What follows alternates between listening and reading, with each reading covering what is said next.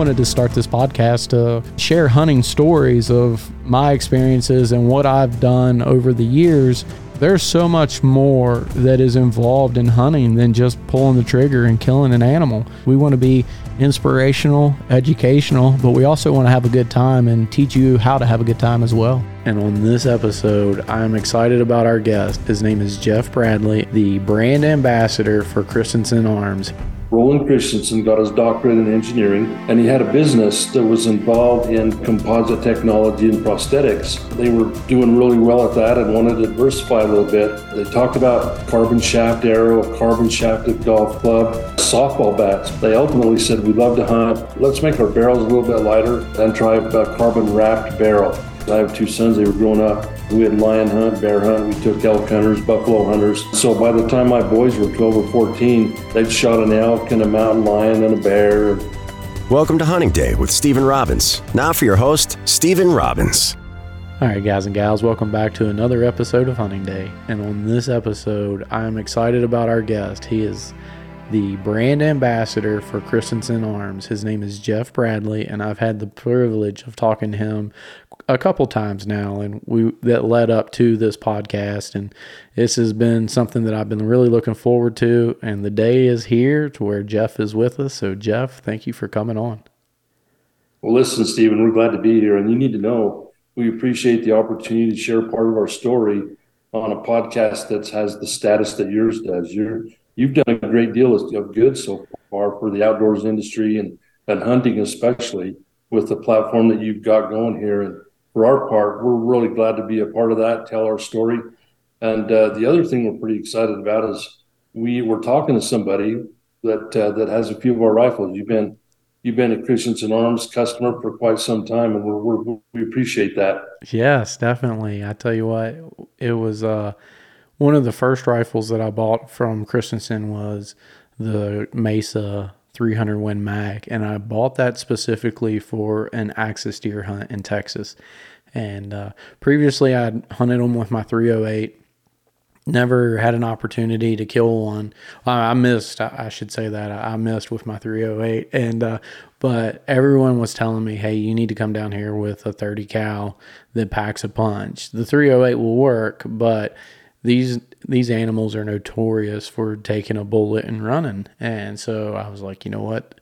300 Win Mag is hard to beat. And so the the rifle shopping began. And one of the guys that I work with, his name's Donnie, he had just bought a Christensen 300 Win Mag in the Mesa. And I was like, you know what?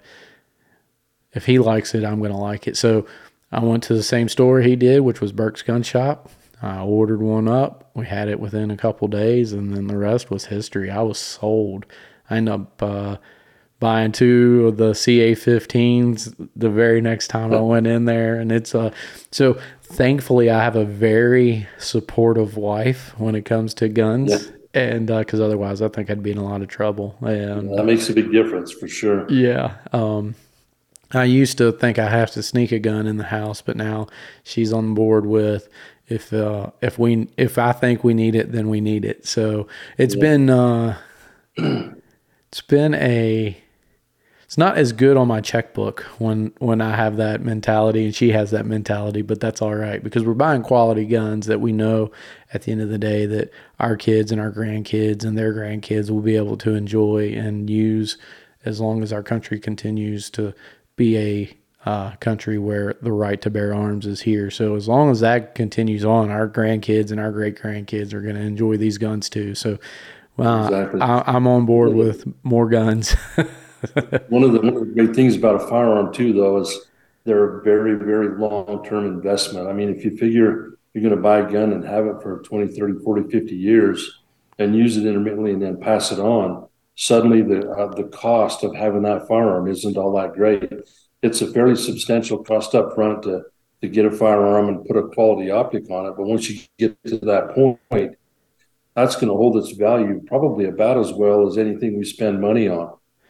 Yeah, for sure. And you know what? The the amount of joy and uh, just you know, for us, we, we, we enjoy to hunt. Obviously, we hunt to put food on the table, but the amount of memories that we put in the memory bank when it comes to hunting and going to the gun range and all the things, you know, sharing a few stories with you prior to to this, you know, it got me thinking. The first time that I took the kids or I took Ava to the back of the property here and we were shooting a 22, I blew up balloons, you know, about the size of a softball and I Yeah. put I put on the target and I've got a big 4 foot wide, 8 foot tall um target back there. And we you know we covered it with balloons. And I did different color balloons and I would tell her say pick a color and tell me. And she'd say blue balloon. And I'd watch her shoot that blue balloon. And it was instant gratification not only for her but for me. You know because I'm Absolutely. I'm proud as can be in that moment because all the work that we had put in leading up to that because she was she's very naturally capable of doing things, especially in the outdoors, from sports to hunting. And so for her, you know, it was just another day. But for me, it was Yeah. like this was a, a you know the the passing of the torch, so to speak. You know, she's my firstborn, and she's you know, and since then she has you know just kicked it up a notch. She's gone on some amazing hunts and she's been in some high pressure, high tense situations when it comes to hunting big game. And it's like she pulls through all the time. And it's like, hey, I want you to know I'm proud of you, but it's not always going to go this way. and so she's, Well, that's that that hunting career that you've started with her is is kudos to you, Stephen. You did everything right as far as laying the groundwork, having her initial exposure to firearms being safe and pleasant and positive, and and and she so she learned she. It's like I guess when we're born, we crawl, then we walk, then we run, right? And Yeah. you did the same thing as far as firearms go with her, and that was the exactly the progression she needed to have. And talk about a proud dad moment. I mean, you know, today it's a little balloon on the target in the back of the house, and then a few years from now, it's a, it's a 140 whitetail somewhere. Holy cow! How cool is that? And and to have kids these days get away from a video game and actually have a real firearm in their hands and and help feed the family. You know, you you can be having a venison roast on Sunday afternoon, and your child say, "You guys are all welcome. I guess I'll share my venison with you." yeah, that's awesome. Yeah.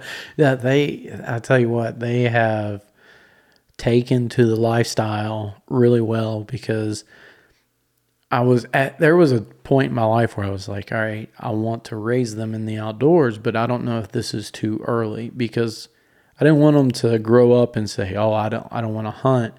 Why did you make me do that? And so there came a time when like especially for Ava, like she killed her first hog with a 22. We had trapped a hog down in Texas. We were on a hunt down there in the hill country, and one of the landowners had trapped a hog, and they asked us, "Hey, do you want to shoot this hog?" And I was like, "Yeah, I do." like, is that even a question? And I was oh, like, Absolutely. but then I was like, Ava, do you want to do it? And she's like, Yeah, I'd love to. Like, she was excited. And I kept telling her, I was like, Look, you don't have to. This isn't something, you know, don't take this lightly because you're actually taking the life of something. And at best as I could, I explained that to a four year old. And fast forward the next morning when we were actually headed out to the trap to dispatch this hog, she says, Daddy, I don't want to do it. I said, No problem, baby. And so we were walking up to the trap because I still I asked her if she wanted to be a part of it. She said yes. And so as we got to this trap, this hog starts ramming the cage, like the the sides, Yeah. right? And she's like, "Oh, that's a that's a mean hog. I'm gonna do it. I I want to do it." And sure enough, she did, and it was hilarious. And and that how it went from okay, I want to do it to no, I don't want to do it to oh, he's mean. We got to do it. One of the keys there, though, is the child had input. Yeah, and and you know the, the outdoors there's enough appeal to that lifestyle that as long as people have some input and and it's part of their decision and they're along they're they're a participating member of that process you're always going to have them engaged and they'll feel good about what they're doing and and it's funny to to watch the progression from training wheels to to, to going down the road by themselves is pretty cool Yeah. very rewarding Absolutely, it is. It is. So let's talk a little bit about Christensen Arms. So I know a lot, I'd say most of our listeners, or all of them, have heard of Christensen and seen the rifles and know that hey, they're a very quality rifle. But when did Christensen start, or how did you all like how how did Christensen come to be? That's a, that's a great question. It's part of our story that we love to tell because it's an American story. We we were started by the Christensen family Roland Christensen got his doctorate in engineering, and he had a business that was involved in prosthetics. So it involved some composite technology and prosthetics, and they were they were doing really well at that and wanted to diversify a little bit. And they thought, what could we do to diversify a little bit? They talked about making a carbon shaft arrow, a carbon shafted golf club. They discussed softball bats, believe it or not. Okay. Maybe making a bat out of composites. And they ultimately said, "We'd love to hunt. Let's make our let's make our barrels a little bit lighter, and uh, and try a carbon wrapped barrel." So it's a stainless steel liner inside that carbon wrap, but that's what it is. It's the application of the of the carbon fiber as a composite to the steel barrel liner to make it a better barrel to improve the quality of the barrel. That was 25 years ago in Roland Christensen's garage in a little tiny town in central Utah that most people don't even know is there. That's the humble beginnings of the company.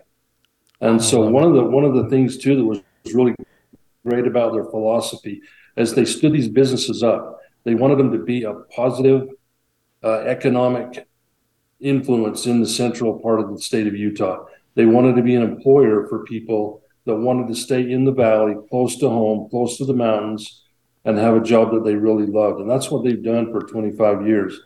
And so it started out really slow. And I wasn't always associated with the company. I knew that they were doing it because I've lived here my whole life. So I knew there was some guys across the mountain that were wrapping barrels in carbon fiber. And it's just like every other technology. It wasn't an instant 100% success. There were some bumps along the road.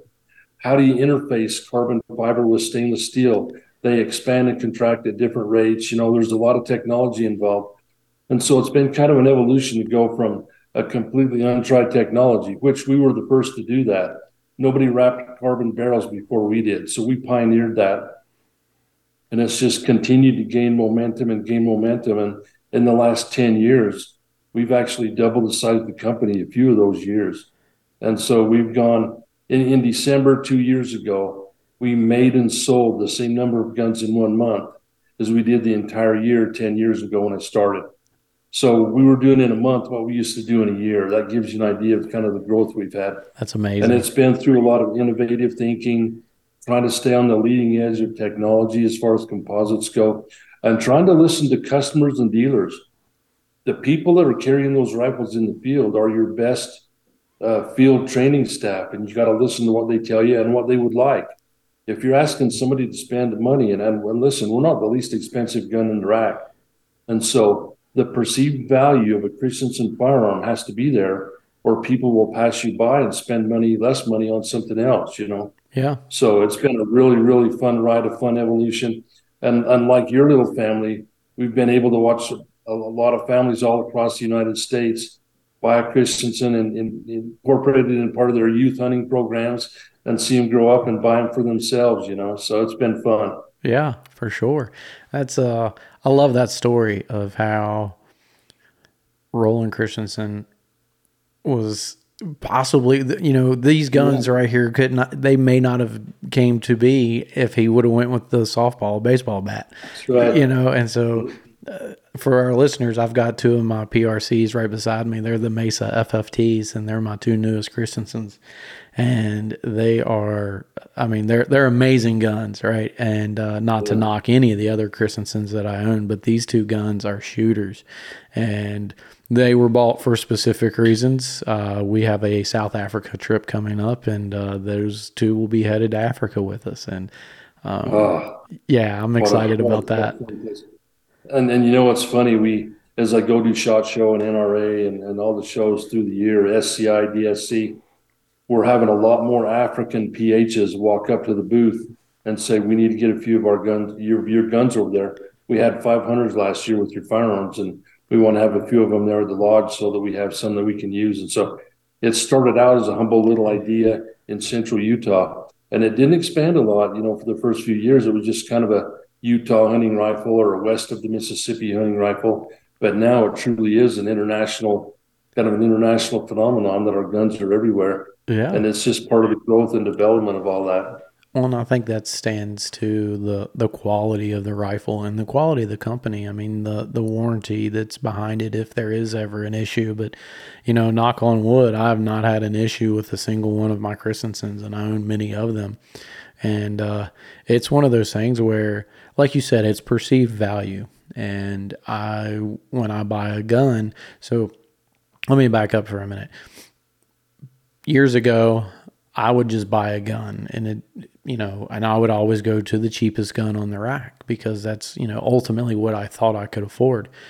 But then I'm gonna I'm gonna interject. I'm gonna interject right here, Stephen. A funny anecdote. Yep. You, you just buy a gun. I, I'll be honest with you. I bought a Browning one time just because of the wood. Okay, there you go. Isn't I that crazy? Yeah. So I I get I get what you're saying.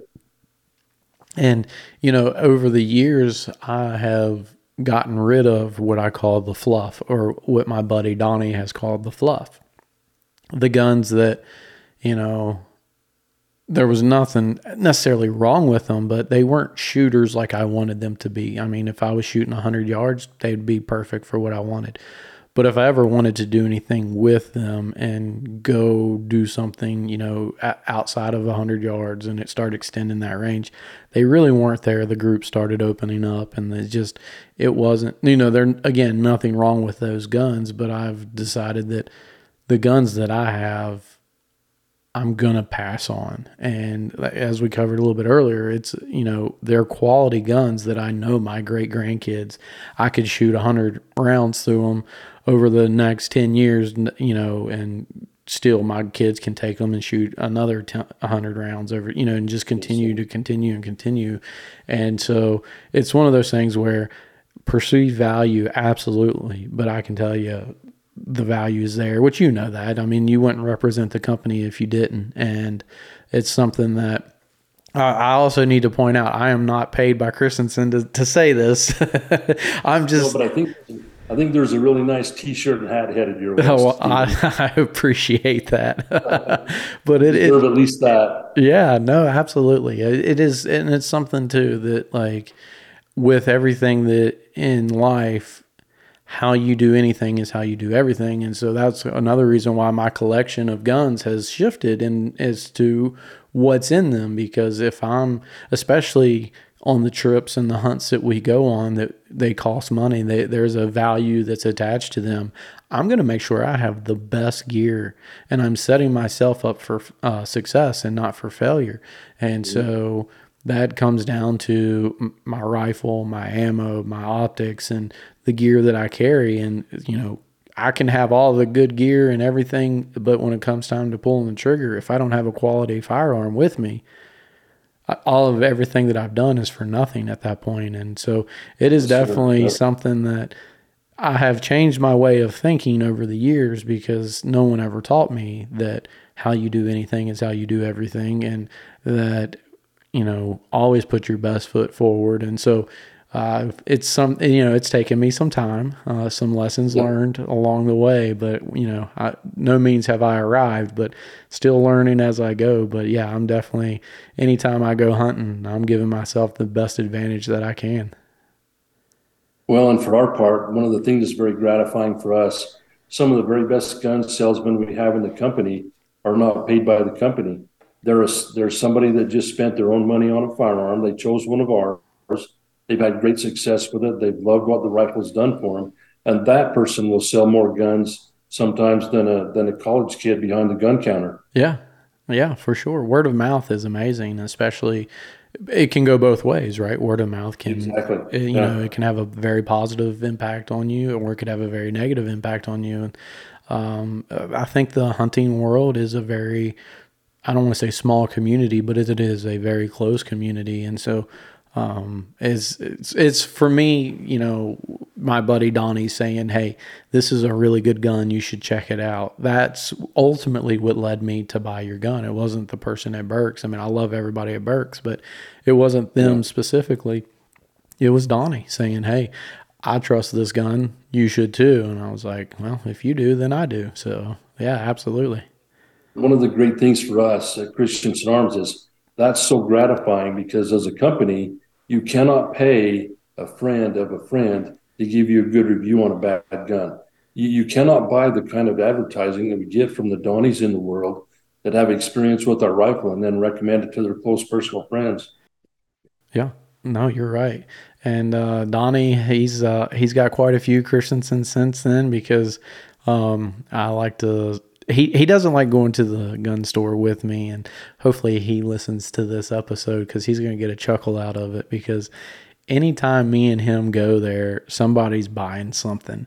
And Yeah. more times than not, he talks me into buying a gun, which you know, it doesn't take much at all. And uh but every now and then I'll get him and you know, he's walked away with a few Christensens uh after uh going to the gun shop with me. So it's uh it goes both ways.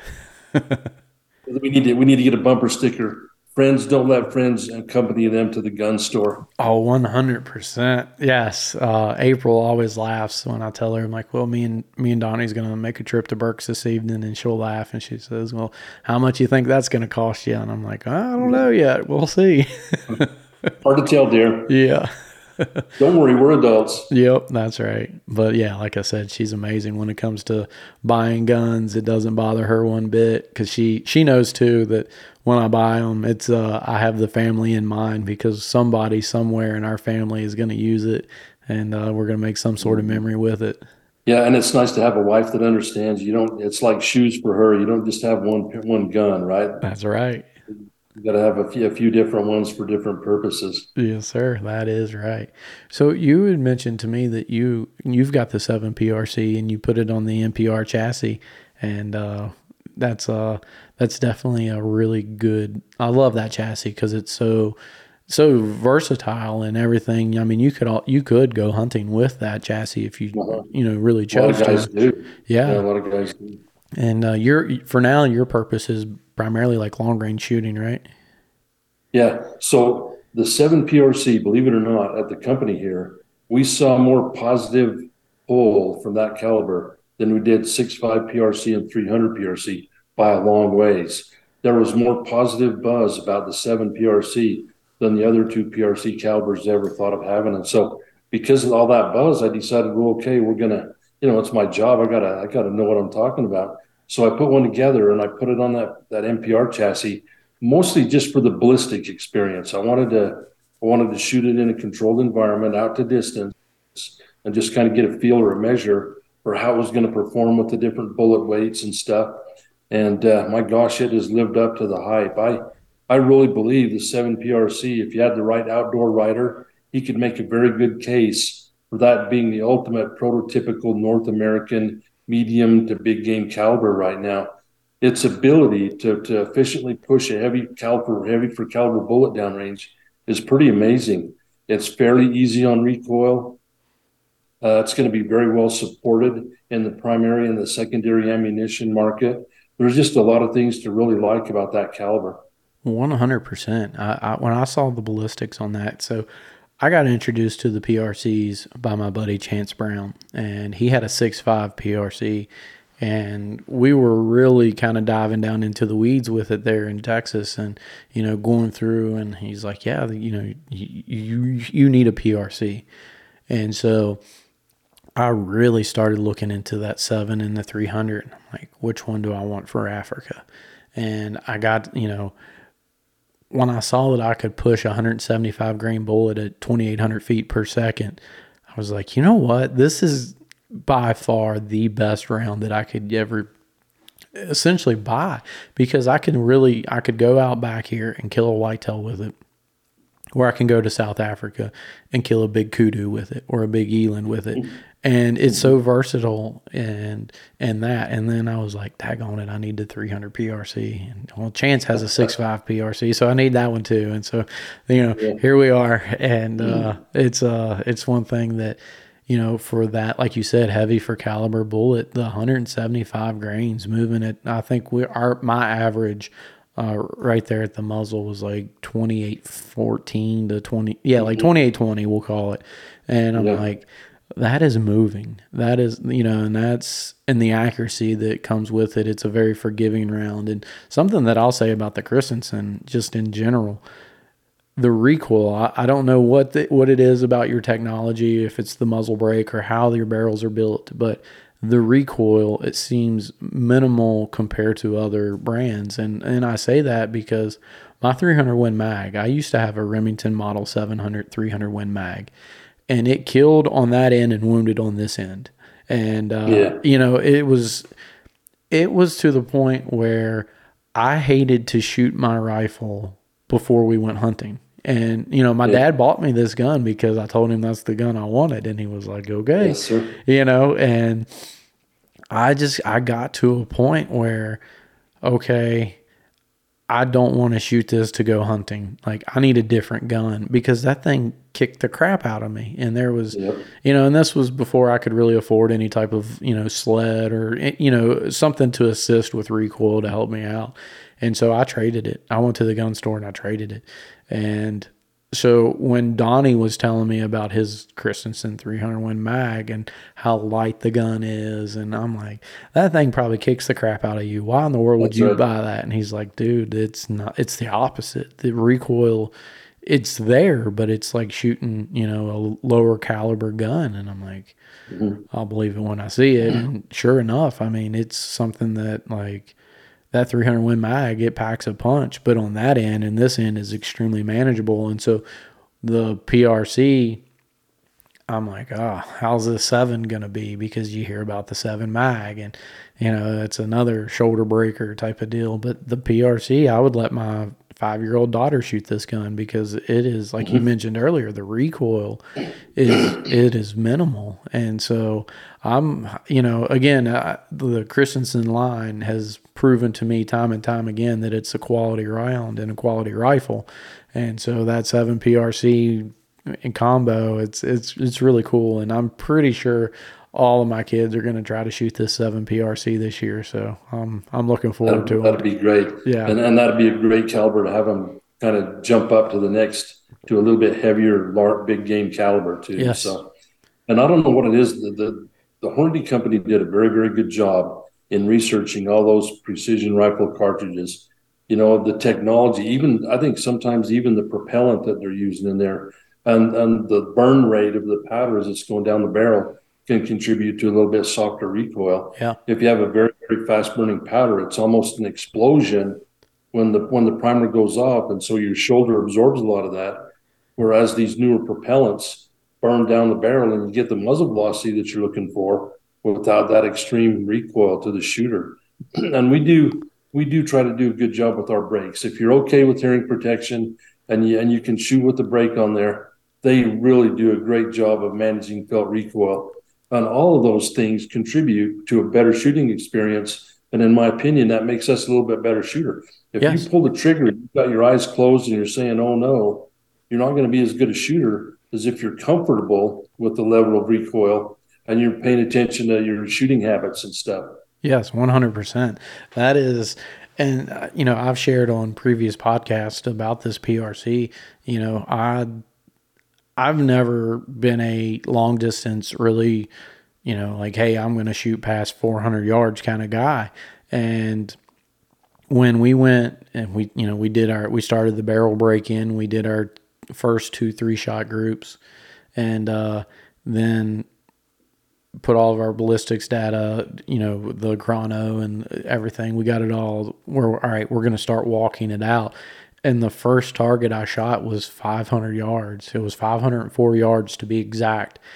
And I rang the steel on a 12 inch by 18 inch steel plate. And I was like, I turned around and I looked at everybody as if, you know, I didn't even believe it. Like, and, you know, to hear that report come back to you, it was just, it was something that was something special about it and I, my buddy actually had my phone and he was recording me and i kind of like had this fangirl moment where i'm like throwing my hands up in the air and i'm like yeah. high pitched excited like i can't believe it you know and uh but then you know just continuous and like consistently doing that and then going to 650 yards and then going to 800 yards and i'm like yeah.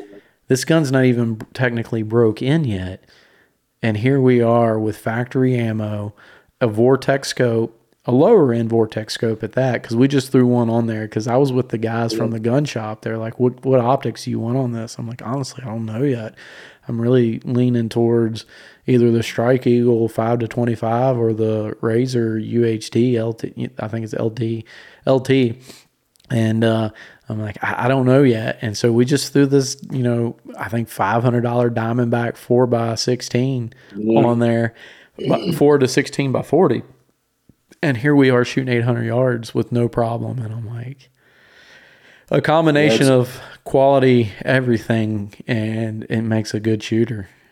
and the te- and the new technology for sure. Yep. You know, I'll never forget. I was like five years old, following my dad and my grandpa around hunting deer, and uh, we were in a out here in Utah. We were mule deer hunting, and I saw a buck up on the hill, and I told my grandpa, "Grandpa, look, that's a nice buck up there. He's pretty big. I've got my binoculars up. I think I'm a, I think I'm fitting right in with all my uncles. You know, a big guy on the mountain." And my grandpa, I'll never forget, it was like 300 yards, and he looked at me and said, "Jeff, I can't shoot that far. My gun, that's not a good shot for me. I can't make that shot with my rifle." And so uh, from that point on, my, my thought process was, well, it's got to be 250 yards in and in until I was like 12 years old. And I was shooting a 30 six, and uh, I started to, to hit a rock at four and 500 yards, like he was hitting a rock at one and 200 yards, you know. And Yeah. so we they've, they've had the capability to do that, but with the improved ballistics and improved optics and everything, it's just a lot easier to do it consistently. Yes, one hundred percent, and especially like a ballistics calculator, something like that that does a lot of the work for you that ultimately would take range time to do. And so, uh, you know, to to me, I, I don't want to say it's cheating, but at the same time, it makes life a lot easier. And you know, ultimately, you uh, it's a few less rounds you got to shoot to to get there, so it's pretty nice. It sure is, and it's it's nice to have confidence in your equipment and then the belief that you can do it. Even I'm not saying everybody's going to shoot at big game at six or eight hundred yards, but it's just nice to know you have the capability that Yes. it's there, and then you can bring the ranges in where you're a little more manageable and a little more comfortable. One hundred There's a certain yeah, but there's a certain amount of satisfaction that goes into kind of pushing the limit too, you know. And and we talk about ring and steel. I'm addicted to that sound. Yes. I just there's nothing spot already, spot already, send it, bing, and then to hear that ring and steel, just that's very it, for me the recreational part of shooting has almost equaled that of taking a rifle on a big game hunt for me. The therapeutic effect of just loading ammunition, doing the ballistic solution, dialing on some good equipment, and then making that connection at a long range target. I mean, that's that's an accomplishment. Yes, one hundred percent. And and back to what you said about you know not necessarily shooting a big game animal at six or eight hundred yards. I can tell you, I fall apart a lot of times when, especially you know, I get buck fever, and I've uh, you know. The first axis that I I shot at and missed, uh, you know, that I- with my 308, I can remember taking it took it would seem like a lifetime to get myself under control but at one point i can remember just just from breathing my my crosshairs went from like its butt to its nose its butt to its nose and i'm like oh my goodness like i can't shoot this thing right now. And uh, so it's nice when you can go to the range and you get the nerves and everything all that's gone and you can just focus and like you said the re- recreational aspect about the only pressure you got on you is to do better than your buddy that's really you know that's fun Yep. And if you're practicing good technique, it's just like a golf swing. Most golfers don't walk up to the tee and just stick that tee in the ground, put a ball on it, and whack the ball. There's always a practice swing or two involved, and that's a little bit like shooting. I think the more you work, you do to lay the groundwork for a good shooting foundation, the better you'll be when it comes time for to, to engage that axis deer downrange and do a good job with it. yep absolutely absolutely man this has got me wanting to go hunting I'm, I'll tell you what, I wouldn't mind an axis de- steak for dinner tonight. I tell you what, we need to. Me and you'll talk offline after this about a potential hunt in Texas. We'll have to go shoot some axis deer soon. Boy, they're so good to eat. It's they're they're just an amazing animal for for table fare. You know, it's just a great not only are they fun to chase, you got something to look forward to after the hunt. So that is right. I actually, so axis is really, really like it's probably the number one. But and I think maybe you can even agree with this. Elk is a very, very like sometimes I think it's how it's prepared. But some days I'll say axis is best. Other days I'll say elk is best. But yeah. they, are, I mean, them two. If I if I never hunted another whitetail, I tell people this all the time. I, I love to hunt whitetail, but if I all I ever hunted was exotics and elk, I would be a happy man because I love whitetail until I realized there was other options out there. And now it's like, exactly. yeah, I'll, I'll take an axis over a whitetail any day. Here in Utah, we uh, we have a pretty good hunting opportunity for for Rocky Mountain elk, and one of the opportunities right above my house is for a spike hunt. You can buy a tag and go up and chase a spike, which would make it well, probably an 18 month old elk at that point, right? Yeah. Last year's calf. And uh, gosh, I took a few of those and I'd take them home. And a lot of times I'd cut and wrap myself. And there, there would be occasions where people that were not hunters came to the Bradley house and they were served an elk steak or some an, an elk cut of meat without knowing what it was. And after they compliment the meat, I tell them what it was. They want to take some home with them. Yeah. One hundred percent. Yes, it is. I've done that a few times where family gatherings and uh, you know I'll make something with either axis or even a black buck and you know something that is a very very good tasting meat. We even did a bunch of uh, elk burger one time at a cookout and no one you know they're like, oh, this is really good. But no one was like, hey, what is this? Right. And so when everybody was done eating, I was like, hey, just so you, everyone's aware, that was elk. And they're like, what? And then same thing, like, hey, you got any more? And I'm like, we yeah. got we got plenty. Take what you'd like, and that's one that's thing right. that is, uh, I, I, like to. I, I don't want to sound prideful when I say this, but when people come over, if you want to take a few steaks with you, we got plenty. And uh, especially with my kids that hunt like they do, April hunts, and then obviously I hunt. So any of the trips that we go on typically involves me pulling an enclosed trailer with two large deep freeze chest freezers because we know we're bringing the meat home. And uh, yeah. it's, uh, and again, like it's more than we could ever eat in a year by ourselves, but we like to be uh, a blessing to other people and say, hey, if you want some, come get it. Or hey, next time I'm over your way, I'll bring some with you or with us. Yeah. And uh, so people are very supportive of our lifestyle now. exactly. Especially when it benefits them indirectly. Yes, absolutely. You know, I think that's kind of the nature of sportsmen.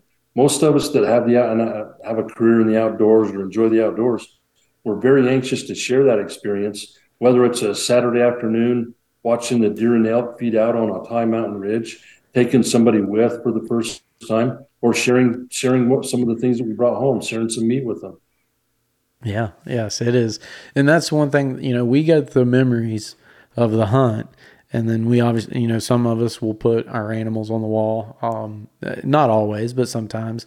And so you can look back you know you look at that mount on the wall and you can think i remember the exact tree i was setting in or the exact ridge and you know he, he was standing 32 yards broadside or he was standing 322 yards broadside, whatever yep. it may be. But then one of the, I think, I don't want to use the word cool, but one of the coolest things about remembering a hunt is when you're sitting down at the dinner table and you're like, hey, Zoe, guess what we're eating today? And what? We're eating your buck you killed last year. Oh, really? You know, and so it's yeah. like, hey, you provided tonight's dinner not exactly. me, not mommy, you. You did this, and uh, that's one thing that, that, like my kids love deer meat, and it's it's one of those it, like especially early on as they were growing like really little kids they loved it. And then they get in this weird stage where if it ain't chicken nuggets they don't want it. And so we've we've crossed that hurdle with ava to where she's back to eating uh, to you know what she kills. And that was and ultimately what came down what led to that was okay then you don't hunt anymore. You can go with us but you're not hunting. If you're not going to eat yeah. it, you're not hunting. and that really kind of okay, I'm getting over this. I want chicken nuggets and pizza every day. To okay, I'll eat with I'll eat the deer meat. And uh, you and, know, and what a great concept to, to be involved in the outdoors and have it come full circle like that. Yeah, that's that's you know that's a really rewarding thing to have, especially as a family. Yes, yes, and so that's one thing. Like like I said, we you know we we overflow with abundant organic red meat that is full of protein, and uh, just it's something that I, I do take pride in. That hey, that freezer is full because of our efforts, and and it's something that we have we owe to a lot of our friends for giving us those opportunities to go with them, and we thank them for that. But at the end of the day, most of what's in our freezer, my kids put in there. And fr- from even from like like especially Ava, Zoe's not quite. Zoe likes to be there when we field dress. I just I'm not comfortable giving her a knife yet. And uh, that might sound weird. I give her a gun, but not a knife. But she's, you know, I want her to keep all of her fingers and uh, she'll get there. But Ava, she is big into, okay, now that it's on the ground, it's time to dress this thing out. And, she, you know, early on, I would show her, like, hey, what this organ is, what that organ is. Here's the heart, here's the lung. This is ultimately what you're aiming for, type of scenario. And now she's doing that with Zoe and Declan. She'll tell them what it is. And it's, and you know, she'll be she'll be bloody armed all the way up to her shoulders and it don't bother her one bit she's happy as can be in eighth grade uh, biology. She's going to help the teacher teach the class. oh 100% she is That's, uh, that's not the diaphragm. That's the diaphragm. yes absolutely yeah she is uh she made a less than ideal shot on a deer two years ago and uh I, this was something that it was one of the videos i put on youtube and uh you know because of youtube and their you know non-graphicness i Yeah. I had the camera pointed at us as I was dressing this deer out, and uh, but I made sure not to show like the the entrails and the Sure. organs and everything. But she uh, she the the shot was a little further back, and so it it stunk right and. You know, this was an, a very late September, but early morning deer kill. And so it was a little cool that morning. And, you know, she shot this, I believe it was around like eight o'clock or something. I could be wrong on that. And by 830, you know, we, we watched it go down and by 830 we were up there ready to field dress it. And so mm-hmm. it's got, you can see the steam coming off the deer Yeah. and it's, it stunk tremendously and you know i have a, a a fairly strong stomach but there are certain smells that just trigger me right and i'm like i'm sitting there i'm like mm, you know trying to not breathe and she's asking me a million questions and all i can do is mm-hmm or mm-mm, you know and i'm like That's just funny. just give me a minute and Yeah. uh oh my goodness it was uh she's she's something special though because she is my hunting buddy and you know she would tag along with me at an early age and now i'm tagging along with her and she i really had a proud dad moment because in february we were in texas on a youth hunt and april and myself both got food poisoning around san antonio and um, thankfully the kids didn't. You know, we went to a pizza place and me and April ate the same pizza and a salad. They had their own pizza separately, and so we think it was either the pizza that we ate or the salad. Chances are it was the salad, and uh, we we were hurting bad, and uh, to where I still, ha- you know, I didn't want to disappoint them because we had driven so far that, hey, I'll go hunting with you. And my buddy Dallas, he was amazing too because he helped us get to and from the blind and everything. And he was even going to take the girls, but, you know, it was one of those things where they hadn't hunted without me yet. And so I was like, no, I'll go. I'll go. You know, I'm going to be miserable in the blind or I'm going to be miserable here. At That's least I can go Yeah. sit in the blind with them. And I can remember I had both of their guns set up and uh, pointed out the window towards the feeder. And I said, Listen, girls, I'm just going to close my eyes. If you see anything, wake me up. And, uh, you know, I had my camera there for video purposes. And uh, we had uh, uh, aoudad come through. And Ava goes, Daddy, there's an aoudad. And, you know, and she already knows what the animals are and everything, which is really Yeah. cool. And I'm like, okay. So I turned, I remember coming up out of my hoodie. I took my hood off and I turned the camera on and I look and I'm like, okay. There was like four of them over at the feeder. And I'm like, okay, you see the one to the right? She's like, yeah. I'm like, whenever you're ready. And like she took her gun off safety. She did, you know, basically she did everything that she needed to. She shot it, it dropped. And I was like, all right, good job. And I look over at Zoe. I said, if another one comes in, you let me know. And I just kind of hunkered back down. And, uh, you know, we obviously celebrated there in the blind too. But at the same time, it was like, she just did all that. And, you know, ultimately she needed me to get her here. But she didn't need me anymore, you know, and she's like she Yep. is she's a hunter. Like she is it's in her blood now and she is I think I think she's in the outdoors for life. So it's uh, That's good. it's exciting. And you know, you look you look back at your life, Stephen, and those will be the memories that you have with those will be some of the most cherished memories you have in your life. When, when I was younger, my boys, I have two sons, they were growing up. I had a lion hounds, and we had lion hunt, bear hunt. We took elk hunters, buffalo hunters, and so by the time my boys were twelve or fourteen, they'd shot an elk and a mountain lion and a bear and caught cutthroat trout, and and even now, just a couple of years ago, all these years later, we had the chance to go to the South Island of New Zealand. Oh, And we all three had Christensen Arms 28 Nosler rifles, and we all harvested a Himalayan tahr. And so we've gone oh. from just being a little 10 year old guy following in your boot tracks now to, to being a 35 year old guy who's a dad himself.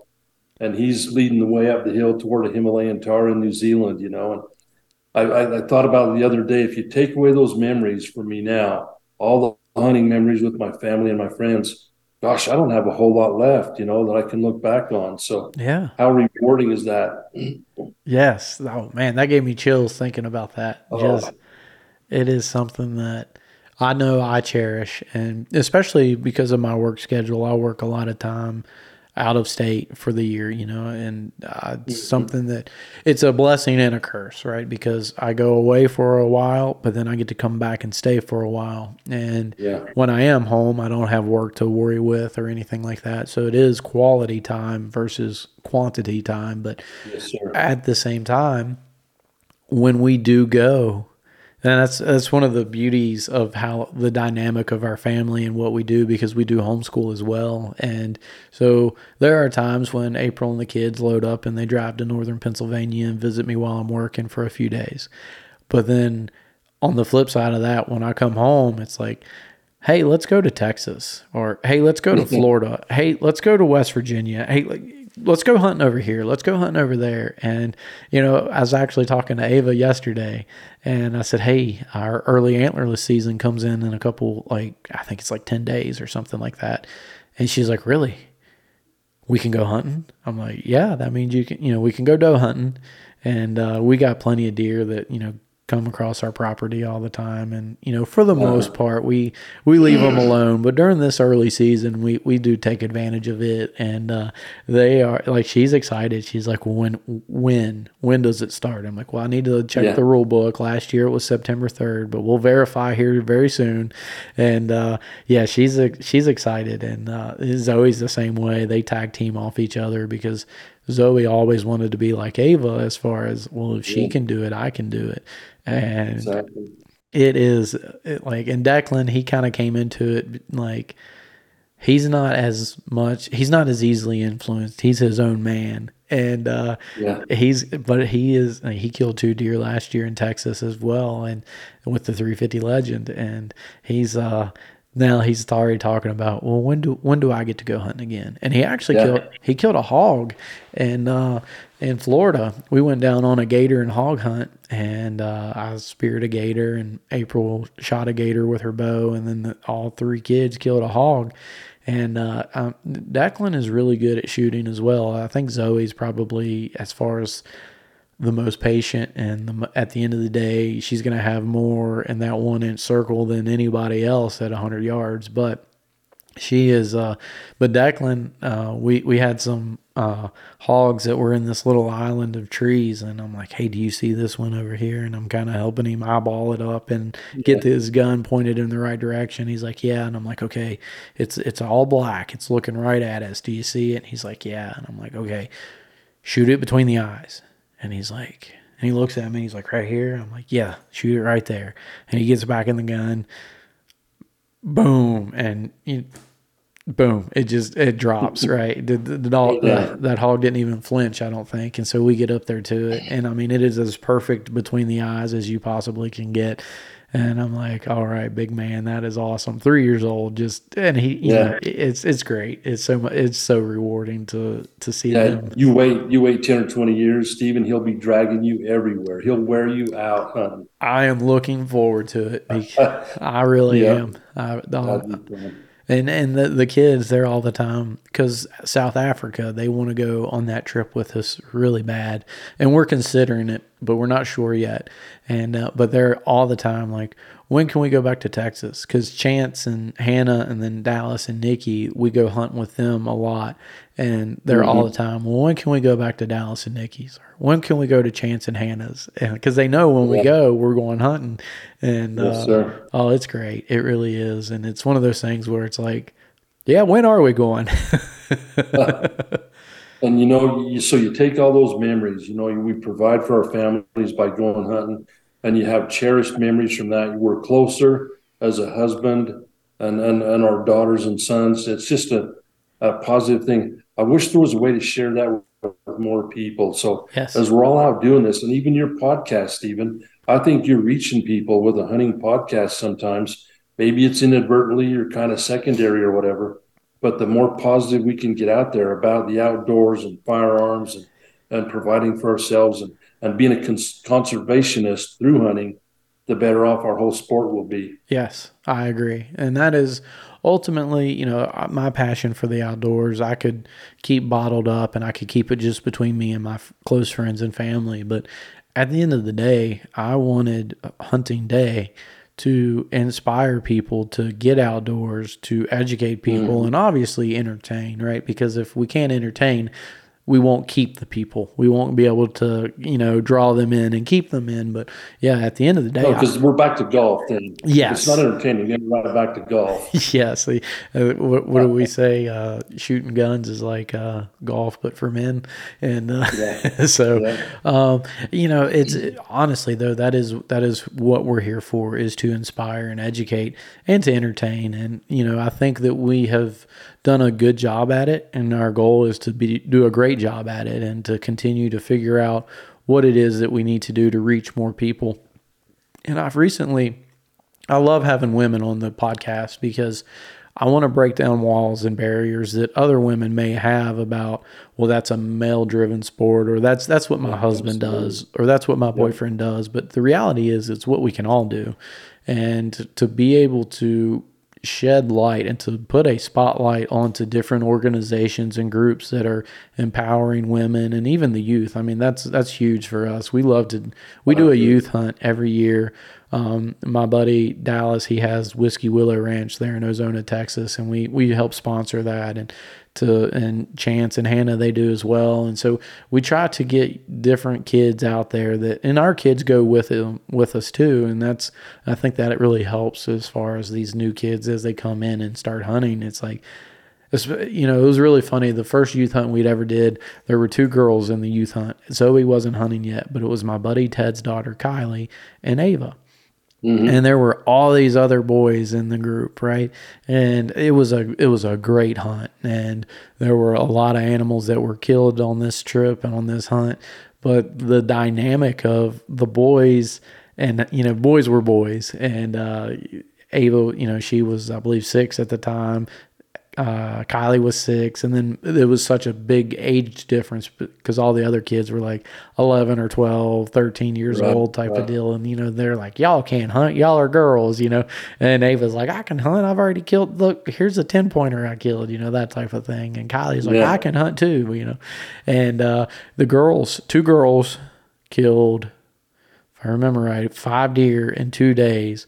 And, you know, not that it was a competition between the girls and the boys right. because we wanted all the kids to shoot and kill something. And, and uh, they were beating the boys on at the end of the day, too. I mean, they, the two girls versus, I think it was like five or six boys, they had, which at the end of the, at the end of the trip, all, all kids killed multiple deer and it was amazing. We had such a good time. And it was, you know, all about passing it on. But it was one of those things where it's like, I definitely can see where stereotypes and just different profiles can be portrayed on people. And you know let's break that down so that it doesn't have to be that way. I'd love in 30 years that you know there are just as many women in the sport and they're teaching their kids their daughters their sons even men. You know obviously uh, it is a still male driven sport but at the end of the day moms can be involved too just as much as dads are. And you know i think that Absolutely. if we have kids in the outdoors and not in the streets, we're we're we're winning, and I, that's my goal.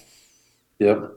I can tell you for sure one, one thing, the market analysis we've done on, on a lot of those years when we experienced tremendous growth, there was a lot of firearms activity in the whole United States. They were doing a lot of, a lot of 4473 transfers, you know, there was a lot of interest.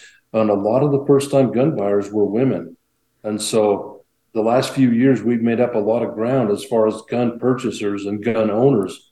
Well, there's a lot more women now that, that qualify as that than there was 10 years ago, 20 years ago. Yes, that is amazing. That is great. I love They're coming. that. It's, Yeah, it's a strong demographic. So very much so. I uh, I did a uh, for my coffee. Um, so the Hunting Day Coffee Company. I did a Instagram post and I boosted the the post. And at the end of the day, after I believe it was a week of uh, boosted posts, and uh, at the end of the day, though, 52% were women, 48% were men. And it's, you know, it's hunting themed. Everything is, you know, hunting.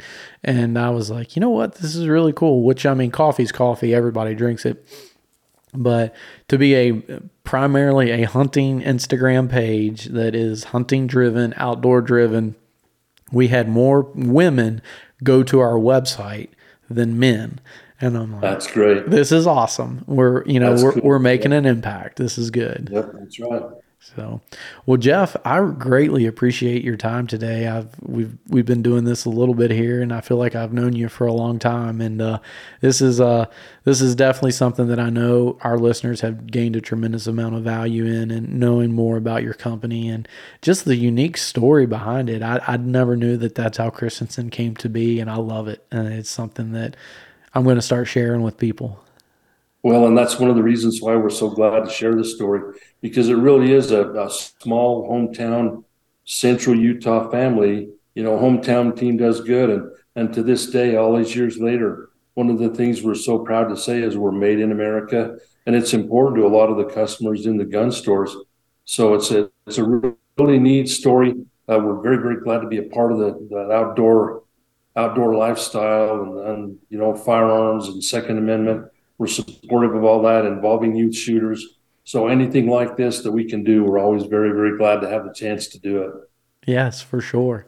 Well, uh, Jeff, thank you again, and I do appreciate you. And um, if anyone wanted to reach out to you, would social media be the way to do it, or would they just want to contact? Yeah, or they can even they yeah hit us up on our Christensen Arms Facebook page. Just say, hey Jeff, or they can call the company directly, and uh, whoever answers the phone can connect them to me. I'll be glad to answer any questions, except where I go hunt. We're not talking about that. no, yeah, you can't give anybody away your your uh, your I secret could, spots. I could, but you know, it's just it's we just don't pass that out over the phone. I love it. I love it. And to all of our listeners, we just want to say thank you for your continued support. It doesn't go unnoticed, and we love you guys. And as always, keep hunting and keep doing what God calls you to do. Thank you for listening to Hunting Day with Stephen Robbins. Don't forget to like, comment, subscribe. If you'd like to follow, you can find Stephen on Instagram at Stephen Hunt Day and Facebook at Stephen Robbins HD. If you'd like to reach Stephen, you can email him at stephen.huntingday at gmail.com.